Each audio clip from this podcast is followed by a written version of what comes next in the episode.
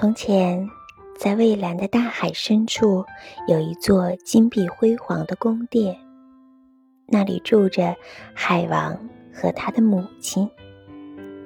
海王有六个漂亮的美人鱼女儿，她们都长着一条美丽的鱼尾。在她们之中，小人鱼公主是最小、最美丽的一个。小人鱼是一个奇怪的孩子，不大爱讲话，总是静静的思考。他最大的快乐是听一些关于人类世界的故事。他的老祖母不得不把自己知道的关于船只和城市、人类和动物的故事都讲给他听。等你满十五岁的时候，老祖母对小人鱼说：“我就准许你游到外面去看一看。”一转眼，小人鱼到了十五岁。当他把头伸出海面的时候，天已经黑了，海面上停着一艘大船，船上亮着各色的灯笼，热闹极了。原来这艘船上有一个年轻的王子，而今天是他的生日。当王子走出来的时候，美丽的烟花立刻在夜空中绽放了。这位年轻的王子是多么英俊呢！小人鱼没有办法把目光从王子身上移开。忽然，浪涛汹涌，可怕的大风暴把船打翻了，王子掉进了大海。小人鱼记起人类是不能生活在水里的，便奋力向王子游去。黎明时分，风暴已经过去了。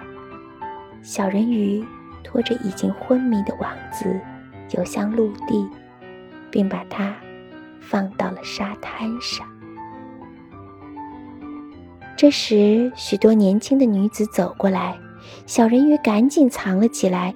一个年轻女子发现了躺在岸边的王子，于是走到了王子身边。小人鱼看到王子渐渐苏醒过来，可是王子并没有发现躲在岩石后面的小人鱼，也不知道救自己的人就是他。后来，小人鱼在遇见王子的那片海上度过了好几天，但是他再也没有见过那个王子。他渐渐地开始爱起人类来。他想知道关于人类的一切。有一天，他忍不住问老祖母：“人类会永远活下去吗？他们会不会像我们那样死去呢？”“一点没错。”老祖母说，“而且他们的生命比我们还要短暂呢。我们可以活到三百岁。”但是，因为我们没有一个不灭的灵魂，所以当生命结束时，我们会变成水面上的泡沫。相反，人类有一个不灭的灵魂，所以即使他们的身体化为灰尘，灵魂仍然会活着。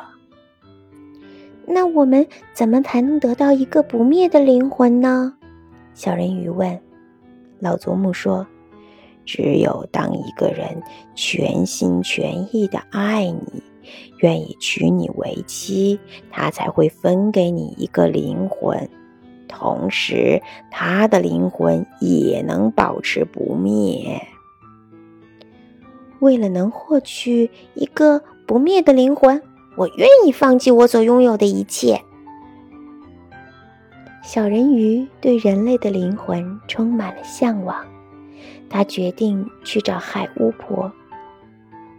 我知道你是来求什么的，海巫婆说：“我可以煎一副药给你，喝下了它，你的尾巴就会变成人类的腿，可以跟王子在一起。但是……”如果王子没有娶你为妻的话，你将在他结婚后的第一个早上变成泡沫。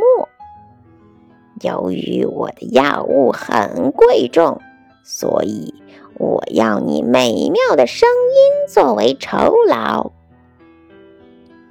小人鱼同意了，他拿着药浮出海面，向着王子的宫殿附近的海滩游过去。当他喝下那副药时，他感到好像有一柄锋利的刀子劈开了他纤细的身体，他疼得昏了过去。当太阳照到海面上的时候，小人鱼苏醒过来。这时，他发现自己的鱼尾巴不见了，取而代之的是一双只有少女才能拥有的美丽的纤纤玉腿。而那位年轻英俊的王子正在自己的身旁。王子问小人鱼：“你是谁？是怎么到这儿的？”小人鱼只能用深蓝色的眼睛温柔而又悲哀地望着他，因为他现在已经不会讲话了。王子挽着小人鱼的手，把他领进了宫殿。小人鱼穿上了华丽的衣服，成了王宫里最美丽的人。然而，他既不能讲话，也不能唱歌。王宫里举行舞会的时候，小人鱼用脚尖点着，在地板上轻盈地跳着舞，从来没有人这样跳过。她的每一个动作都衬托出她的美，大家都看得入迷了。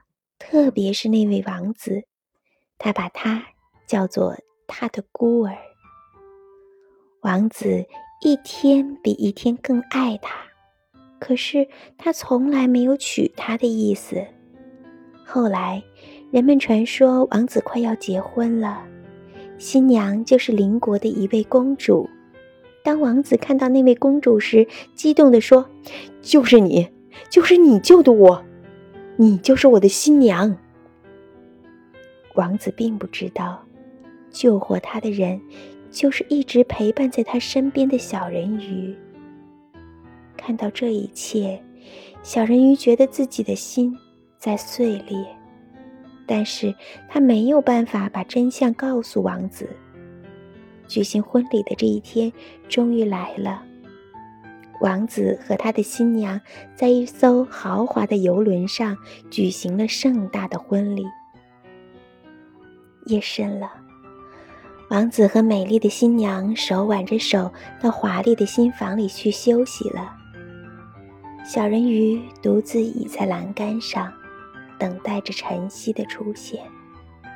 他知道，清晨的第一缕阳光就会叫他灭亡。这时，他看到姐姐们在波涛中出现了。我们把自己的头发交给了海巫婆，海巫婆给我们了一把刀子。在太阳没有出现之前，你得把它插进那个王子的心里去。当他的热血流到你的脚上时，你的双脚就可以重新变成鱼尾，你就可以回到海里了。快动手吧！他们发出了一阵。深沉的叹息后，便沉入了海涛里。小人鱼走进王子的新房，看到新娘枕在王子的胳膊上睡着了。刀子在小人鱼的手里不停地颤抖。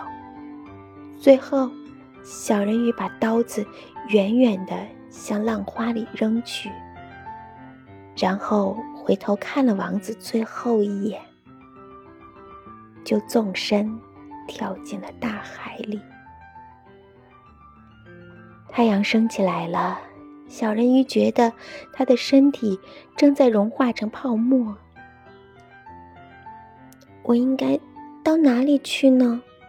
小人鱼问。他的声音显得虚无缥缈。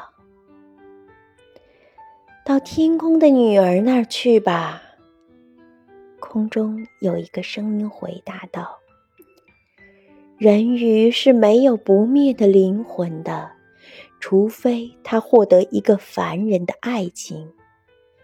天空的女儿也没有永恒的灵魂，但她是可以通过自己的善行来为自己创造一个不灭的灵魂。小人鱼向太阳举起了手臂，他第一次感到要流出眼泪了。